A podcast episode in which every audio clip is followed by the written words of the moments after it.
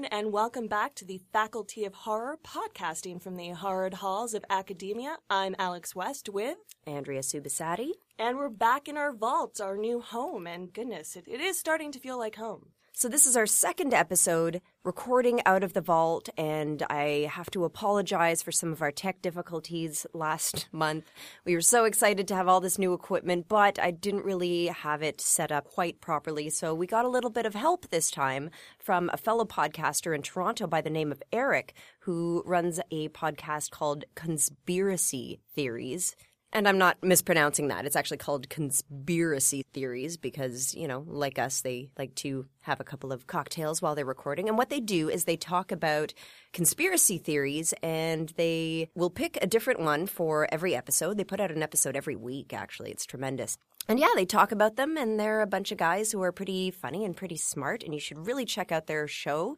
It's doing really well on iTunes, even though they haven't been at it very long. And Eric was very kind to come in and take a look at our setup and teach me a couple of things about this program, because even though we've been doing this podcast for Two years. two years now, but I still have a lot to learn, clearly. So we put out the episode and we had some feedback that it wasn't sounding too good. So big thanks to Jason Pikonsky for remastering that for us, and we re-uploaded it, and I think everybody was able to hear it okay. So sorry about the mix-up. Hopefully, it will not happen again.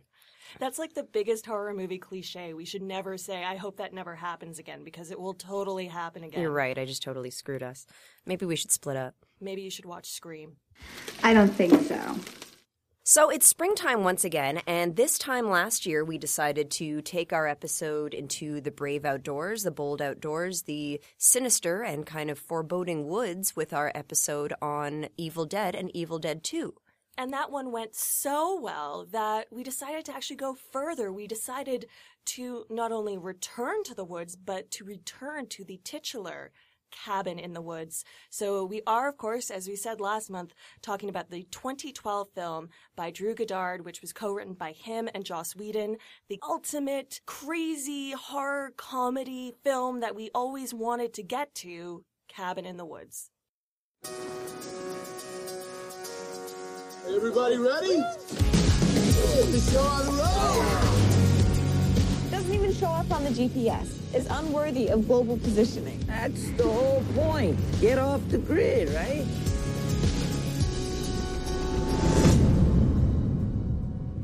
Hello?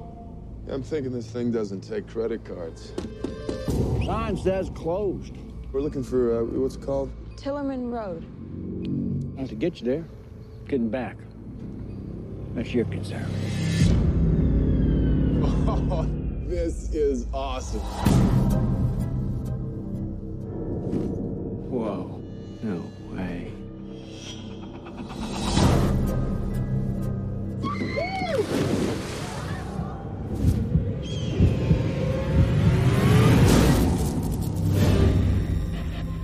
The lambs have passed to the gate.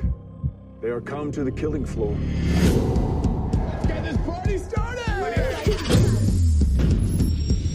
Seriously believe something weird is going on.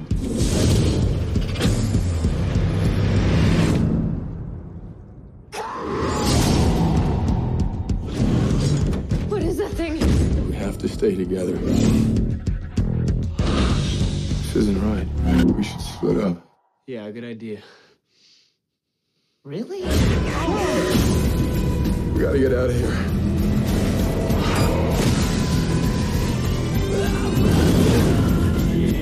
Somebody sent those things here to get us. You're missing the point. They want to see us punished.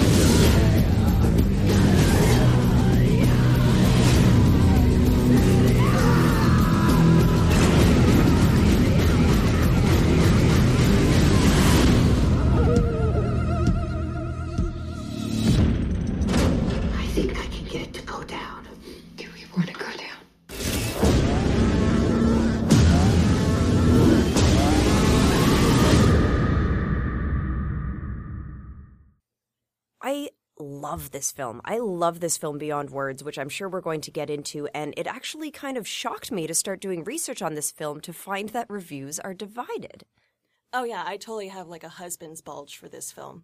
It's a film that Whedon called a loving hate letter to the genre, but I feel like it's a bit more of a critical love letter to the genre because I feel like, insofar as it deconstructs the tropes, it does so so lovingly. You know, there's homage to Evil Dead in here, duh. There's Friday the 13th, there's Saw, there's elements of Lovecraft, and it satirizes them, but it, it does so so lovingly, and it actually does it best.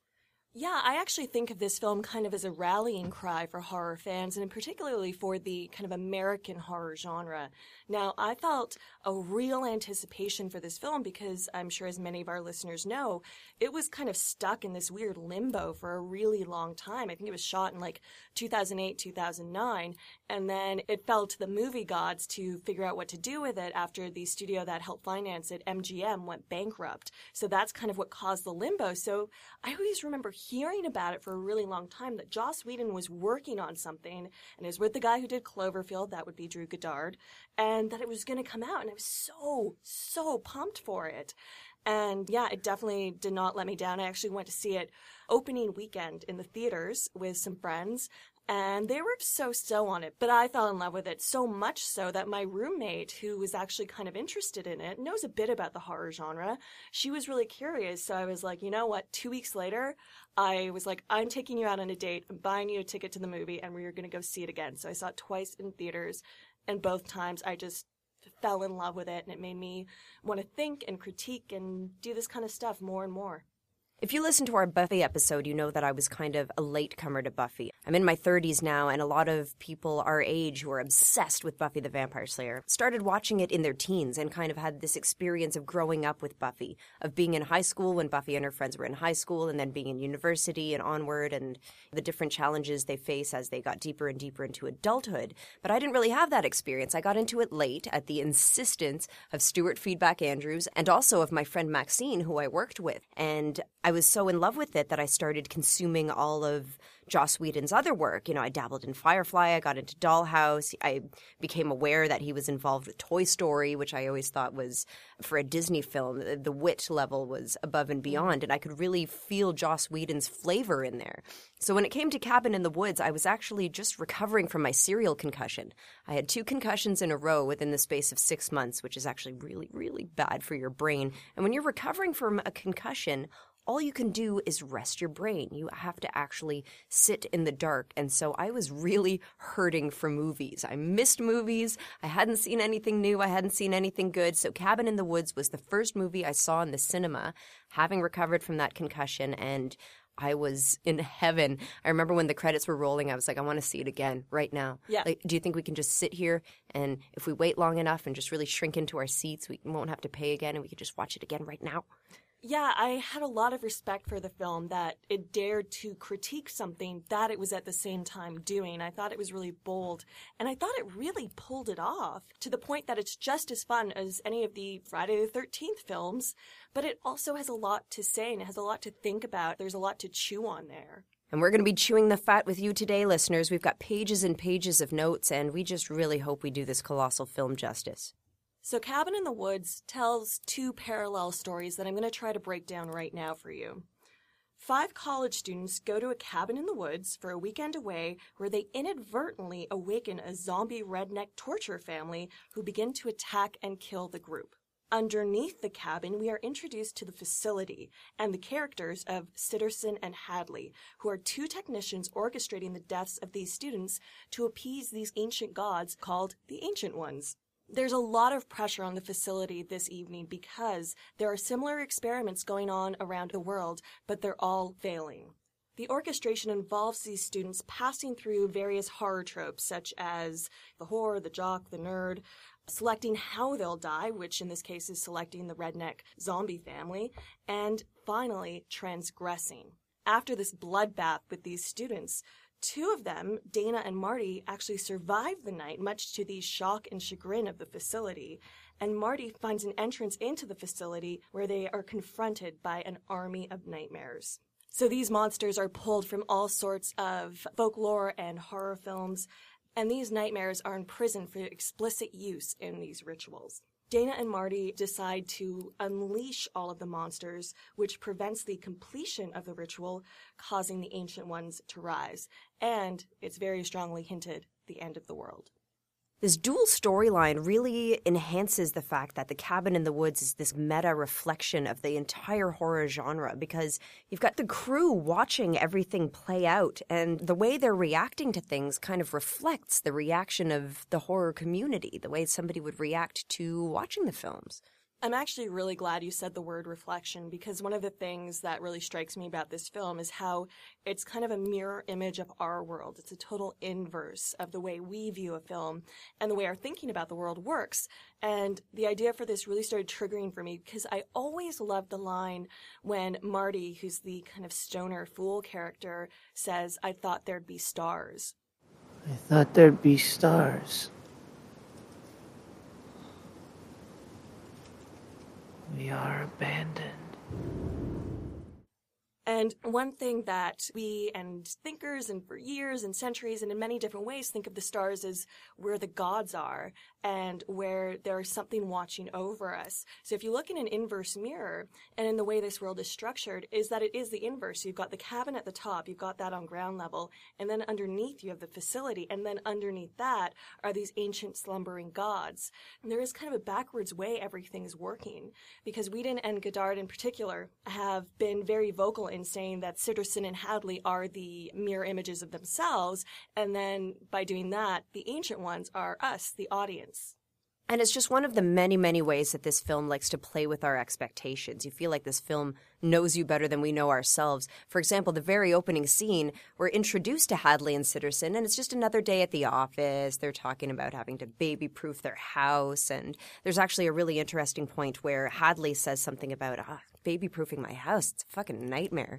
And that term actually comes up several times in the movie with reference to several banal first world problem things like this and this is a nightmare and this is a nightmare. And it's actually a really interesting parallel with the rest of the film. But what happens is they have their little chat and then they're taking a little go kart through the compound and then boom, the credits come up and it's a jump scare, but it's such an amazing jump scare because you really actually aren't expecting it. It's completely out of nowhere. It's it's maybe the only cheap shot that the film takes, and it takes it for the sake of a cheap shot to make you be like, "Oh my god," as if I just jumped at that. That was the exact moment in the movie the first time I saw it where I was like, "I'm into this." Yeah, I've that's got when you know you're onto something special. She screwed in these little jobbies where you can't even open the drawers. At all? No, they open, you know, like an inch, then you gotta dig your finger in. I mean, it's a nightmare. Now, from there, I watched the movie with the commentary on recently because, of course, I want to hear what these guys have to say about it. And they brought up the point that this movie has tremendous rewatchability value because later, when we learn the extent to which the Institute is pulling the strings, that they're manipulating these characters into forming these archetypes, that they've been meddling with Jules's bleach, for example, because they wanted her to be blonde, which de facto made her dumber. And they, they've been messing with everybody in that way. We only really have that first scene with them getting into the car and heading toward the cabin in the woods to see what they're really like. And in that moment, they're actually very likable teenage archetypes. They're very relatable. You see that Jules is a cool friend. You see that the, the jock, Kurt, is a caring, nice, smart guy. And it's only later that they start exhibiting those traits. And you only really notice that on the rewatch. Yeah, I think every character in this film is pretty likable to some degree, whether they're just a really well-rounded character like these five college students are, or Sitterson and Hadley, who are really funny, dry counterparts to them. I think what's a really interesting moment is in the climax of the slasher narrative, which is happening on top of them, where Dana, who is our de facto final girl in this film, she's fighting the last zombie redneck that's attacking her, and the camera just pans from that shot back into the control room, and they're all partying. And it's like, I like both these stories. I want to stay with both of them at the same time. But at the same time, we as an audience, I think for people who really enjoy this film, we're really invested in Dana. That actress is terrific, Kristen Connolly. And the whole way it's shot, it's like, oh, I want to see what happens to her. And then we're pulling away to these other characters that we really like and watching them party and they don't care that she could die. It's a really conflicting moment where we're really being jostled between two very strong emotions. And I think it's just a real credit to the strength of the writing and direction in this film. It's true. That part is really jarring because we feel like this is going to be the disposal of the final girl, and it just pulls us right out of it into this party atmosphere. And I remember when I was listening to the commentary, Drew Goddard said something to the effect of that was a scene that he really had to fight for to keep. And he was so glad that he did because it made a big difference, and I wholeheartedly agree they have this really fun like party moments which i really loved and feel very true to life and then that's the moment when the director calls and they realize that someone else has survived out of these group of college students and that something's not right and they have to go fix it. They think they've won. And so when you realize that for them this is no longer a fun night and that it's actually gotten quite serious that's another really great route that the story takes.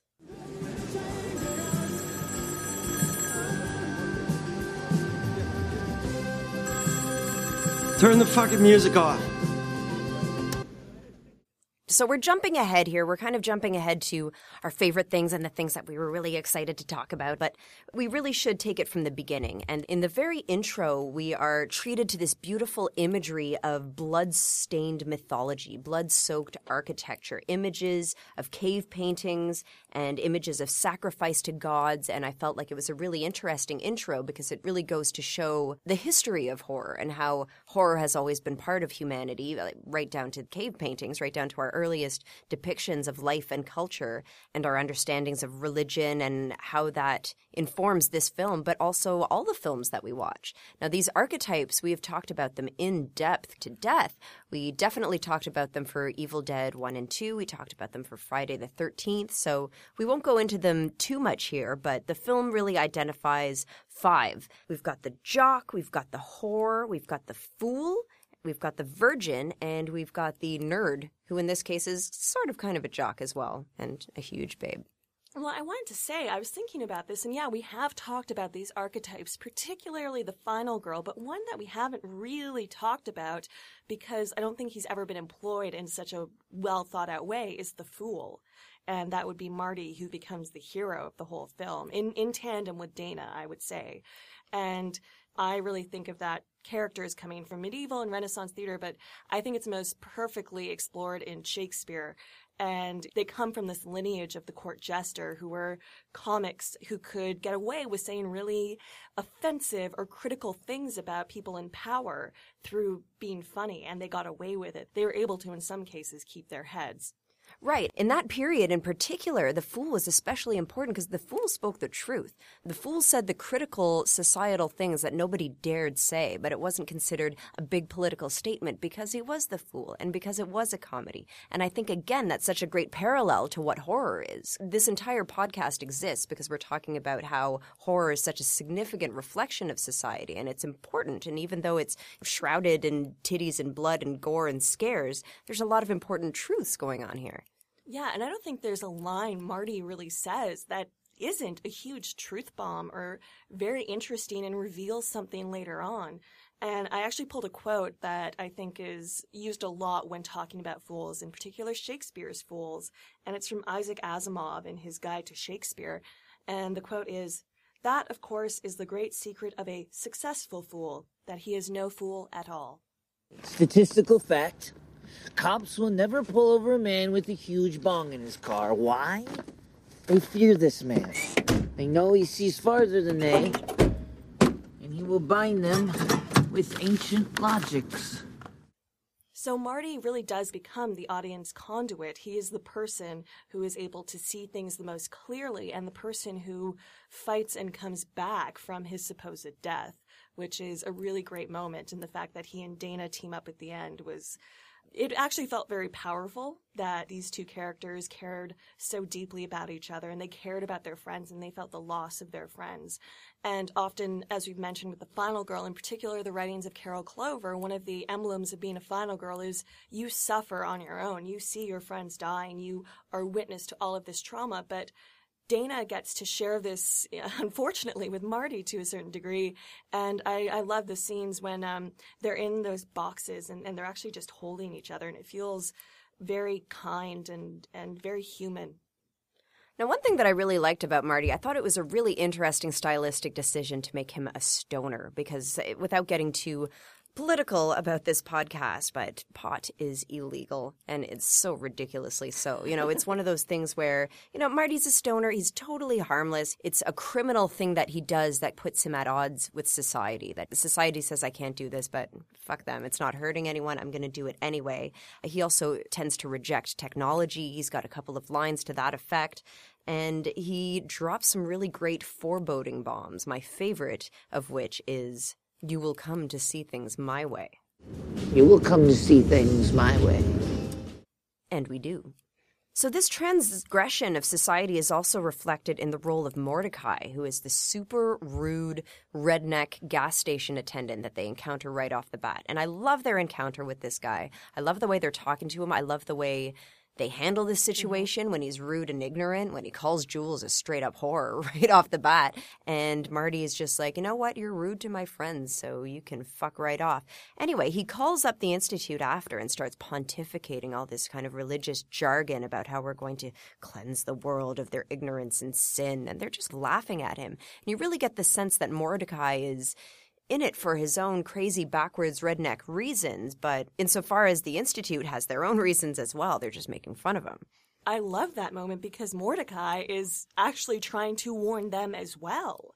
He's warning them of their own kind of hubris and trying to make them aware of how important this is because to these guys, Sitterson and Hadley and the people they work with, it's just a day job. It's a day job they can make bets on. And I love that sickening moment, especially as the film progresses. You realize this is not just another day at the office. Don't take this lightly, boy. It wasn't all by your numbers. The fool nearly derailed the invocation with his insolence. The ancient ones see everything, and they will not be. I'm still on speakerphone, aren't I? So they enter the cabin, and one of the first things to happen is they pick out their rooms, and Holden actually discovers that in his room there is a two way mirror that would effectively let him ogle his potential love interest, Dana, And when she starts taking off her shirt. He's got this hilarious internal struggle of, oh, oh, this isn't right, but, but, oh, uh, uh. And it, Joss Whedon is an outspoken feminist. Mm. He's really active and outspoken on the topic, which is something that I love about him. So the fact that he acknowledges that internal struggle, the fact that Holden does the right thing, but then when the roles are reversed, it kind of acknowledges the fact that, hey, you know, girls kind of want to look too, and Holden doesn't look too bad with his shirt off. No, he does not. So it's kind of an interesting balancing effect where all of the genders and all of the characters in this film are absolutely equals in terms of ability and passion. I also really like the scene that follows that up in the cabin, which is the party scene, so to speak, when they're all drinking and hanging out, and the archetypal nature of all of them is kind of being forced to come out a bit more. And it's working on almost all of them, except for Marty a bit. Well, because his reefer is blocking it, right? We learn later. Cleanup says the prep team missed one of the kids' stashes. Whatever he's been smoking's been immunizing him to all our shit. How does that help us right now? What? And what's really interesting about that scene is as these roles are being acted out, Marty's kind of not the only one to be like, what the fuck is going on here? Like when Jules does her little striptease, Dana and Holden are sitting there like, what are we watching exactly? And that's also the first scene you see Holden wear glasses. He hasn't worn glasses in the first few scenes, and they just appear to make him more of a nerd, where he's just as much of a jock as Kirk is. And there are also some really funny moments where they talk about Dana as virgin, but she's not really. Me? Virgin? We work with what we have. And you just kind of start to see this internal struggle with all of the characters succumbing to a certain degree and other characters not succumbing to it. So then they find the basement, and the basement is such an interesting scene because it's full of all these knickknacks and they're horror movie artifacts. It's like going into a horror movie museum. These are exactly the kinds of things that you would expect to see down there. And you can, again, it starts playing with your expectations. What are they going to pick? What are they going to encounter? What are they going to unleash? And fittingly, everything that they find corresponds to their personality and their archetype in significant ways. What they wind up releasing are the Buckners, who are like a redneck family and the Buckners are so cool. I've seen so many zombie movies, so many crappy zombie movies. What I love about the Buckners are their weapons. When was the last time you saw someone wield a bear trap like that? well, not recently, but it, has been a few years. The bear trap is so badass. The axe that they use to behead Jules when they have that scene of the oh. teeth cutting across her face is so, so scary. And even Uncle Buckner, one of the older rednecks, I think he's the one who stabs Marty in the back, and it's it's half of a garden shear. Oh God, yeah. Just Yeah, these rusty, gnarly. blunt, gnarly instruments that look amazing. I feel like in a lot of slasher films, especially some of the later ones in the bigger franchises, I'm thinking, you know, like Friday Thirteenth, Jason takes Manhattan. As soon as Jason starts showing up, it's just kill, kill, kill, kill. And one of the things I love about Cabin in the Woods is Whedon and Goddard really understand how invested we've become in these characters and how they play off our expectations. Something we've already brought up quite a bit in this episode already. But I always think of Kirk's death as so harrowing. Like you see earlier on, like an eagle flying into this expanse that separates them from the outside world, especially after the cave tunnel has been collapsed. Now Kirk gets on a motorbike thinking he's going to jump it and he will somehow get to the other side and it will all be okay. And I remember the first time I watched this film and you see Kirk played by the very handsome Chris Hemsworth who wants to avenge his girlfriend's death and save his friends and really do the right thing for the right reasons. Take off on this bike and just hit this huge invisible wall and just fall to his death. And I remember my heart kind of breaking and then laughing out loud at the same time. And I love the way it kind of played with my expectation of what would happen and it not being a gory death. That's right. I mean, we know that the force field is there. We know that's going to happen. But the movie almost doesn't acknowledge the fact that we know because they treat it with total deadpan seriousness. It's got the whole arc of anticipation leading up to it. You know, he says the right lines, he gets the kiss from the pretty girl, and he revs up his engine. And when it happens, it still hurts, which is, again, such a masterful play with our expectations. And I just loved it. Well, and he dies because of the very nature of the archetype he's become. He dies because of his jockness that he thinks that he can go over this thing on his bike and he might have made it. And then later, the next death that follows is Holden's and his death starts as he's driving and he is trying to be smart and trying to be calm. And you know what? If there hadn't been a zombie redneck torturer in the back seat of that car, that actually wasn't a bad plan. We'll just drive, and there's got to be another road, another way out of here. It won't work. Something will happen. It'll collapse. Wash away. Then we just leave the roads altogether. Drive as far as we can into the forest, and we go on foot from there. So essentially, what I'm kind of saying with all of these deaths and stuff that will come out later is basically that these kids almost have their tombstones written for them before they get there. And we know as an audience that this isn't really who they are because we've been privy to them before they entered this cabin. We understand them as kind, sensitive people who have deep friendships, not unlike ourselves. And we see their humanity being stripped away from them. And it's actually quite upsetting to watch their deaths because of that. We know that they didn't have the choices that we would make in those situations with all our wits about us. So it's at this point we've got our final girl, Dana. It seems like she's doomed, and so the Institute is partying. They've taken out bets on who's going to go first, not unlike the way horror fans kind of think when they're watching a movie. Like, I've seen all this play out before. And yet, we get to the point where Dana is reunited with Marty, and the two of them discover access to the elevator. Fucking zombie arm. Now, when they go down into the elevator, they come across these catacombs. I can only describe them as catacombs. Just this enormous cube with square cells that each contain a horrible monster. And a lot of these monsters are borrowed from horror royalty, as Alex already mentioned. There is a character who bears a striking resemblance to Pinhead, for example. You can see the Shining Twins over here. Like, there are innumerable references. I think we posted something on the Facebook page that tried to chronicle all the references, and we still had a listener post something Yeah. about it. That's not even scratching the surface. So I'm not even going to try to list them all here. But when I saw that, what I thought of immediately was how many other times the film referenced nightmares. And it really made me wonder where people's nightmares do come from. Are they collective amalgam of images that we see in movies? Are they a collective representation of things that we experience in life? Well, my nightmares oscillate between the like nightmare where I have no money in my bank account and the nightmare where the woman in black is going to come get me. So I almost preferred the no money in my bank account dream because I can check my bank account quickly on my computer and realize that, okay, I do have some money in there. But I'm never sure about the woman in black. I am cripplingly afraid of spiders. I don't know where it came from. I never had a particularly traumatic experience with a spider, but I did read something once upon a time that certain phobias that pertain to nature are actually evolutionary throwbacks of these are animals that are ostensibly dangerous, and so there is something deep in our DNA that makes us a little bit uneasy that this thing might really kill us.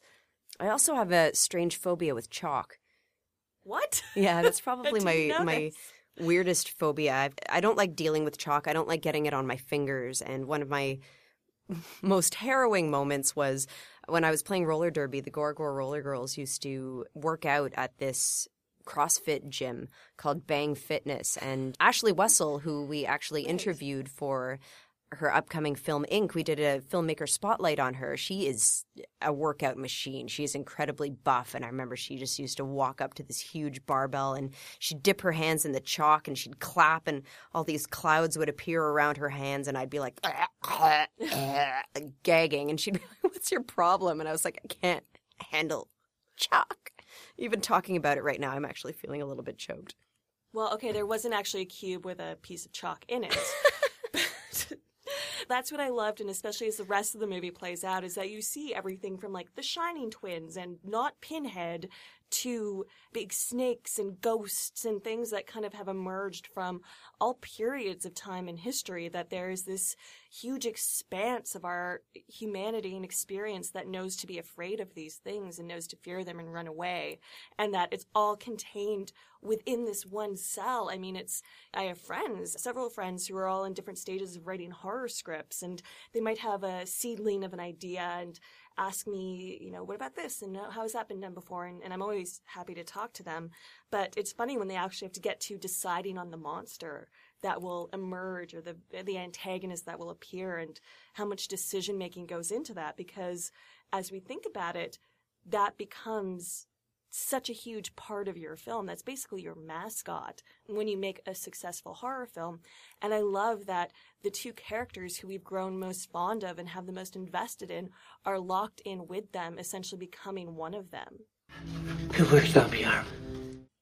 And just speaking of all the monsters that appear in the film and throughout the last third of the film, I did want to mention that Heather Langenkamp, or Heather Anderson, as she works under when she works in FX, her and her husband, who's also a special effects artist and makeup guy, they contributed a lot, a lot of the practical effects to Cabin in the Woods. And I remember seeing her in uh, one of the DVD extras, and it was such a cool moment to know that in some way horror is still feeding itself, or it's like a snake eating itself, which is not a good thing. But in this case, it was really fucking cool because I love Heather Langenkamp.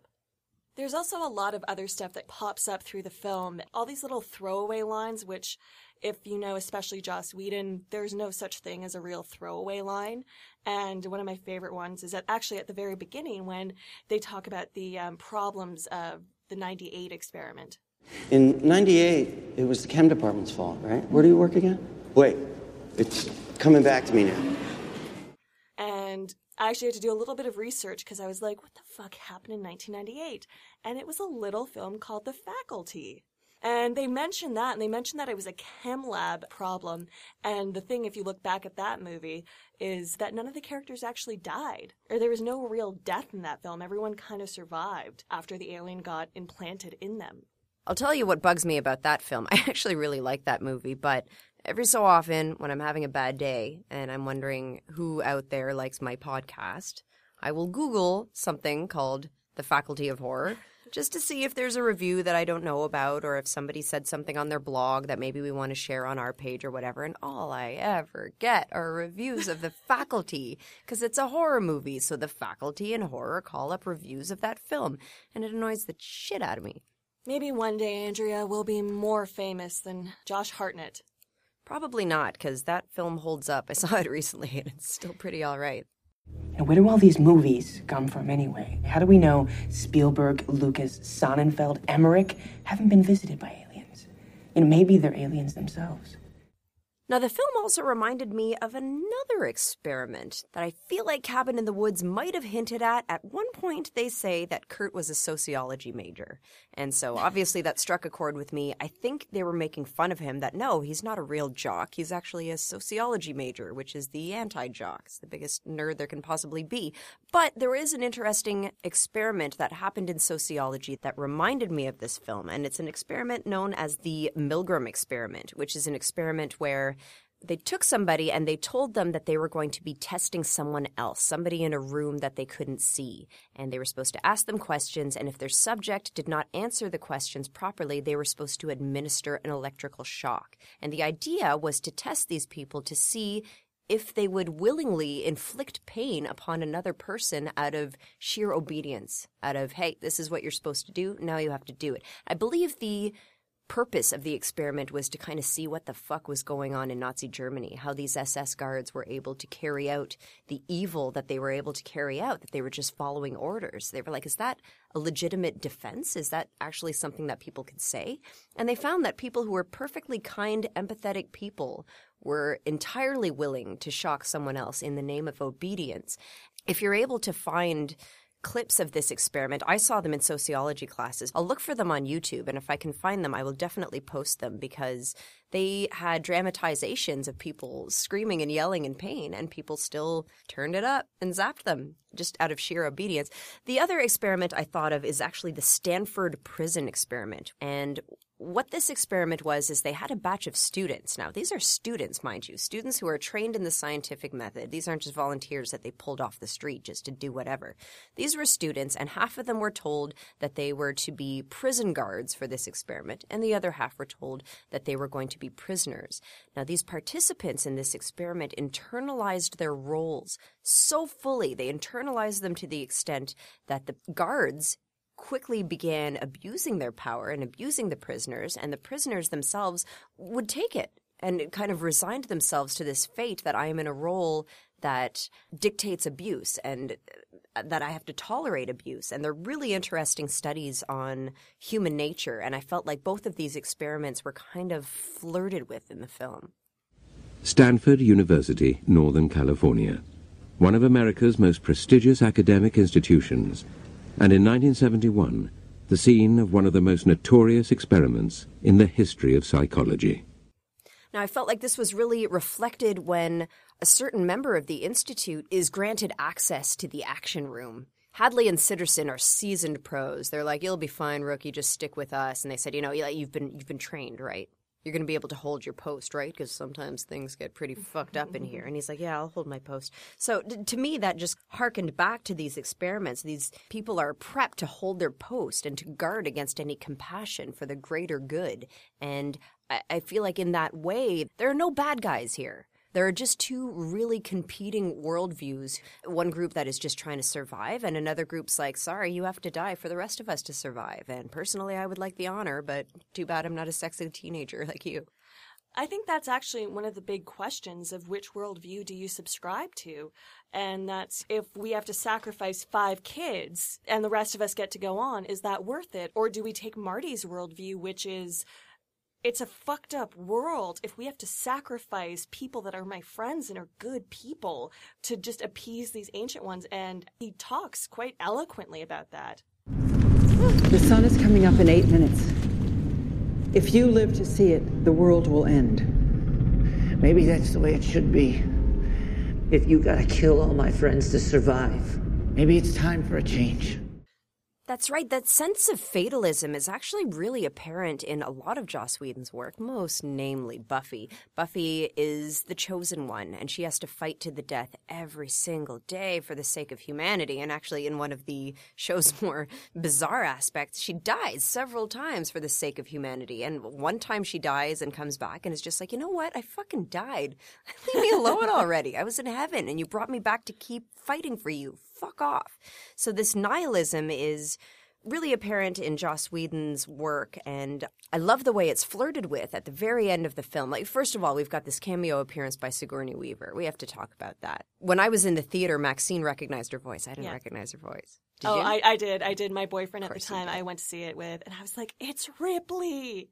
So she is like horror royalty, obviously. So for her to pull this amazing cameo, and it's a really important role because she's the one who explains to them, and the fact that she is the director. So uh, they've reached the top of the level here, and the director cares enough about this to be like, well, I'm just going to explain it to them, and then they'll spill their blood, and humanity will be fine. Like they'll have to understand. So- I'm just going to come downstairs in my leather gloves and we're just going to sort this out. As long as they accept our sacrifice, they remain below. But the other rituals have all failed.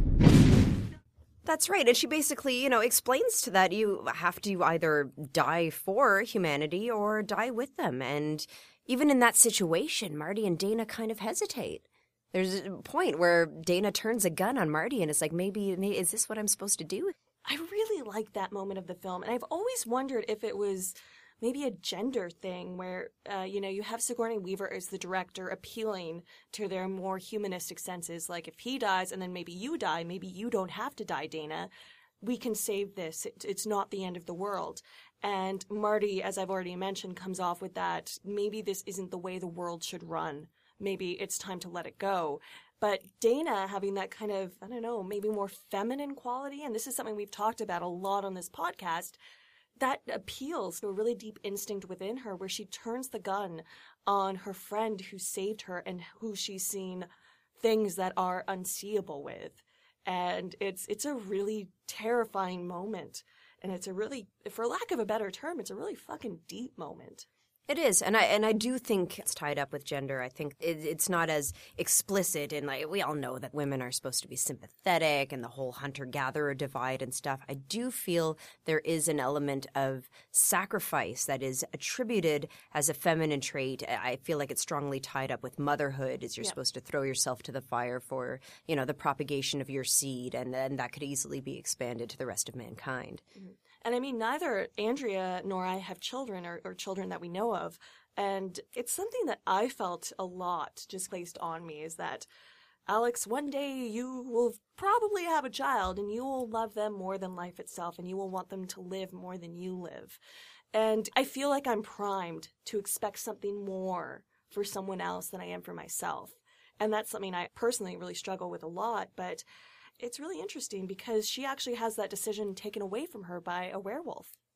Even going back to that female point just a little bit, one of the characters who intrudes on those final moments to let Marty and Dana make that decision together is actually little Anna Buckner, the little zombie redneck torture family girl who like kind of survives everything. And there are these really funny but kind of sad shots of like she's the last one to get off the elevator. She's kind of staggering by herself, and she actually shows up at the end and stabs Sigourney Weaver in the head. It's true. She's actually a very significant character. If you remember back to when they were reading her diaries, as the young woman of the family, she was imbued with a lot of this responsibility to be the the sexual gatekeeper and you know the glue that holds the family together. So I thought that was really telling that they carried her all the way through the end. I also thought it was really interesting that Marty and Dana share a joint at the end, which again I felt like was a symbol of fuck society. Yeah. And I think that kind of sharing of a joint is an acknowledgement of society's fucked. It's you know we've adhered to all these rules. We've we've adhered as much as we could, and it still means nothing. So fuck it. We're gonna go out on our own terms the way we want to. Now, thinking of the film analytically, it, it reminded me of another prominent sociologist by the name of Antonio Gramsci, and he was an Italian sociologist. So, you know, obviously, I have a affinity for him. We're like paisan. Now, he is a Marxist sociologist who did the bulk of his writing from prison. He was imprisoned under Mussolini's reign. Oh my god, who wasn't imprisoned under Mussolini? True that. Anyway, it's just really badass. And his whole thing was how society functions by categorically terrorizing its members. You know, we have this film where the game is rigged, but the choices are made out of free will. Marx predicted that a revolt was inevitable, that capitalism could not last because of the way it was built. It was untenable, and a revolution is happening, guys. Just wait. Just wait. And so Gramsci waited and he's like, you know what? A revolution is not happening. This system is actually way more secure than he thought. And the reason why he deduced was cultural hegemony, which states how cultural institutions maintain power under capitalism. Well, I think that's actually explored really well in this film because at the start of the film, we gain knowledge that the ritual is failing in other countries, and the only two countries left are Japan and America.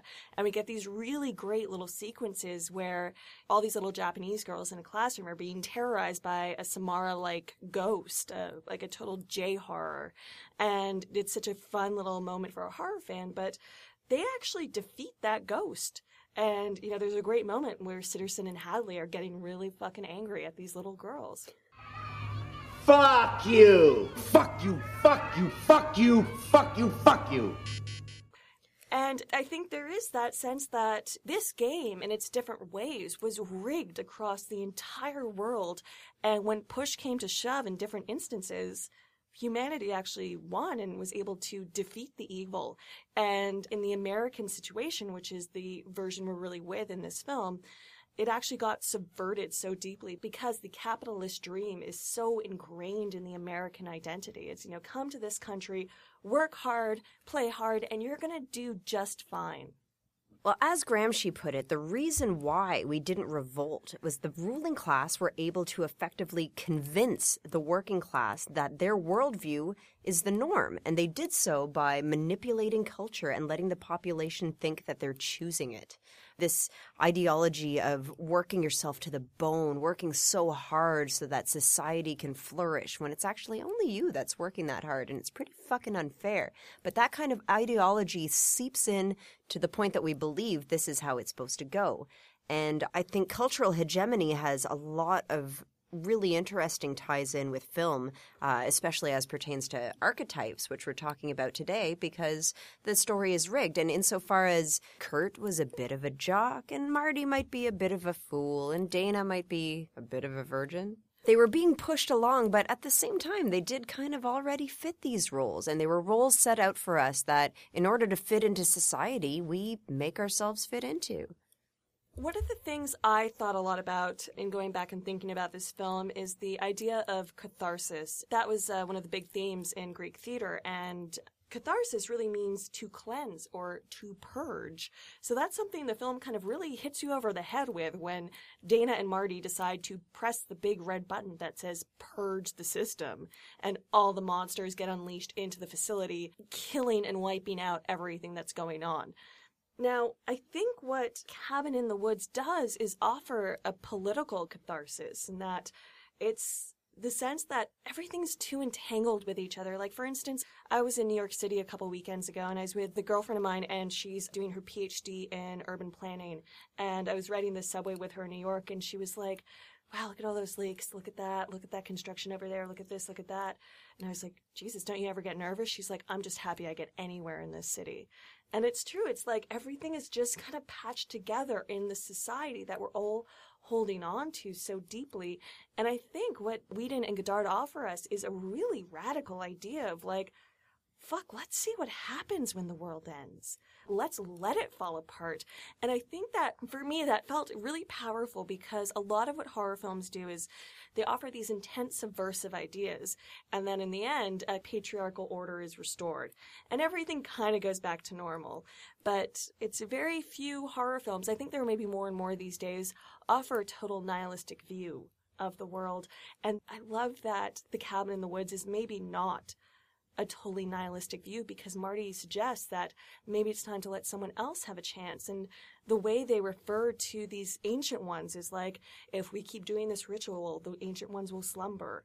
And it's like, who wants to fucking slumber through their life? Right, and how much do we really know about these ancient ones? Maybe these ancient ones are, as Marty puts it, maybe they should have a turn. I think a lot of progress is tamped out in our society out of fear and routine, frankly. And I mean, so much of our leftist politics has to do with having just enough to keep us at bay. It's inciting something more within us. And like I said earlier, it's kind of a rallying cry, not just as a horror fan to demand more from the genre, but just more from life, just to question more and ask more questions. And I have the biggest husband's bulge for this movie, you guys. And I have to say, I think this movie actually ruined years and years of horror movies that came after it. I remember watching it and being like, holy fuck, this has raised the bar for horror. I don't know what's going to happen next. And what happened next? Like, the next big deal in horror was the Evil Dead remake. And I was like, fuck this movie. It's not a terrible movie. I mean, you, no. if you heard our Evil Dead episode, you heard some of my problems with it and whatever, but I just thought Cabin in the Woods blew it away. If you're going to make a remake of a film that takes place in a cabin in the woods and is your categorical, prototypical rehash of that story, here's this amazing movie that turns it on its head and makes you think and, and entertains you and frightens you and makes you laugh and the Evil Dead remake just fell so short, and so has, frankly, everything that's come after. It's kind of like the biggest mic drop in horror films. It's like, all right, we gave you all of the monsters we could think of. We showed you all the carnage. We showed you everything. We showed you humanity within that. And maybe we don't know what happens next, but I want to see what happens next. I felt like it really was that kind of like boom. And I feel like people just can't get over that hurdle.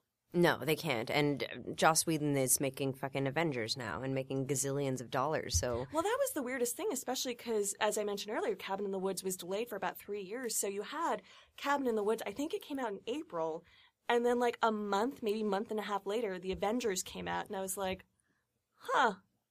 Well, Someone's living on a pile of money somewhere. I know, it sucks. It, it actually really reminds me of Sam Raimi, where it's yeah. just like Hollywood gets a hold of our geniuses and twists them into the mainstream genres. And it's like, no, we need him in horror. We need him so badly in horror. I mean, I think if anything, we're seeing a bit more, I think especially from the films of the new French extremity movement, which I'm personally Again, I don't know if you can say you're a fan of those films because they are so bleak, but they offer some really intense insights into humanity and often don't offer that easy return to patriarchal solution that a lot of horror films do. So I think there are films that are attempting to get there and are getting there to a certain extent, especially within the horror community. But you have to remember, like, Cabin in the Woods was a studio film, released by a studio, had marketing and PR support behind it. Like, they wanted it to do well. And most of like the new French extremity films are just something you kind of hear about from your friend or you seek out or you have to go and find a DVD or download it. It's, it's not that readily available.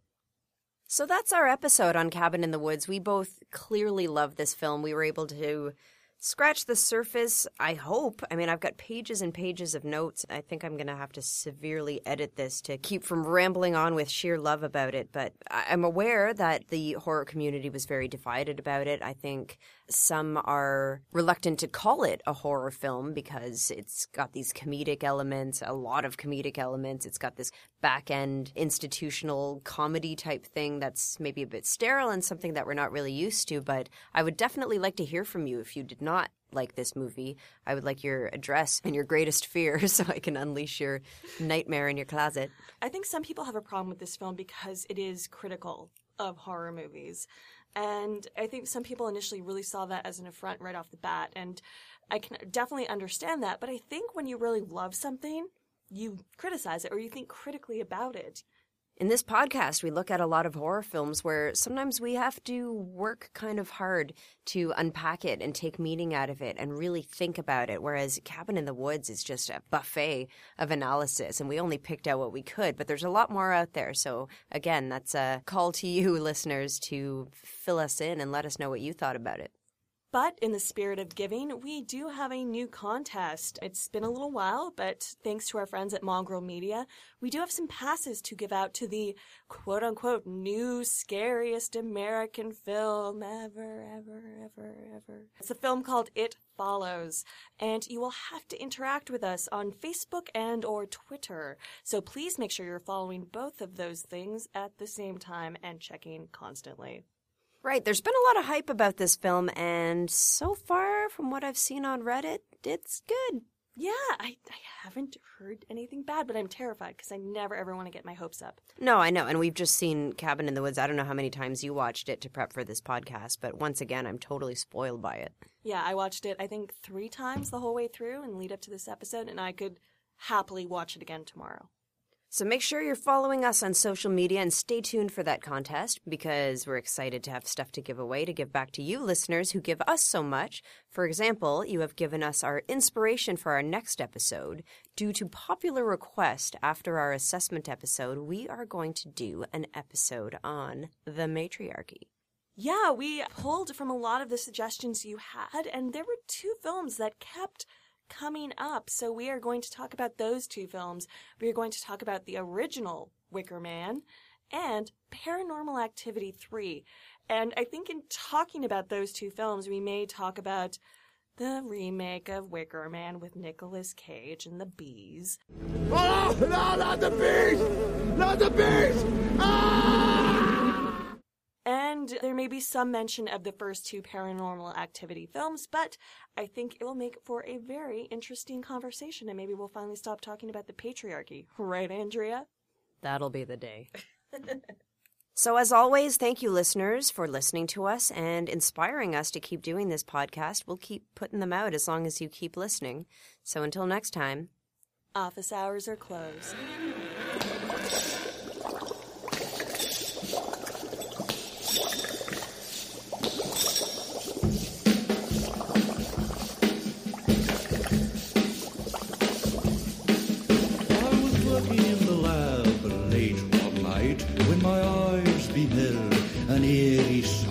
For my monster from his slab began to rise, and suddenly, to my surprise, he did the mash.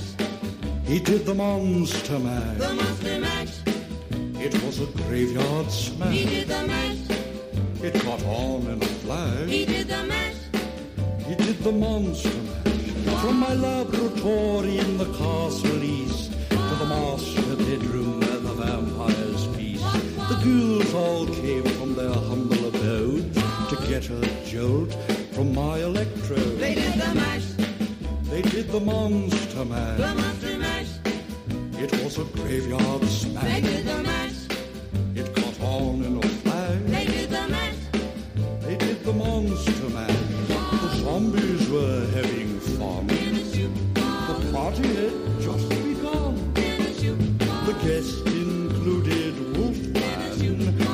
Dracula, and his son. The scene was rocking, all were digging the sounds. Igor on chains, backed by his baying hounds. The coffin bangers were about to arrive with their vocal group, the Crypt Kicker Five. They played the mash. They played the monster mash. The monster mash. It was a graveyard smash. They played the mash. It caught on in a flash. They played the monster mash. Out from his coffin, Drac's voice did ring. Seemed he was troubled by just one thing. Opened the lid and shook his fist and said, Whatever happened to my Transylvania twist? It's now the mash. It's now the monster mash. The monster mash. And it's a graveyard smash. It's now the mash. It's caught on in a flash. It's now the mash. It's now the monster mash. Everything's cool. Drac's a part of the band, and my monster mash is the hit of the land.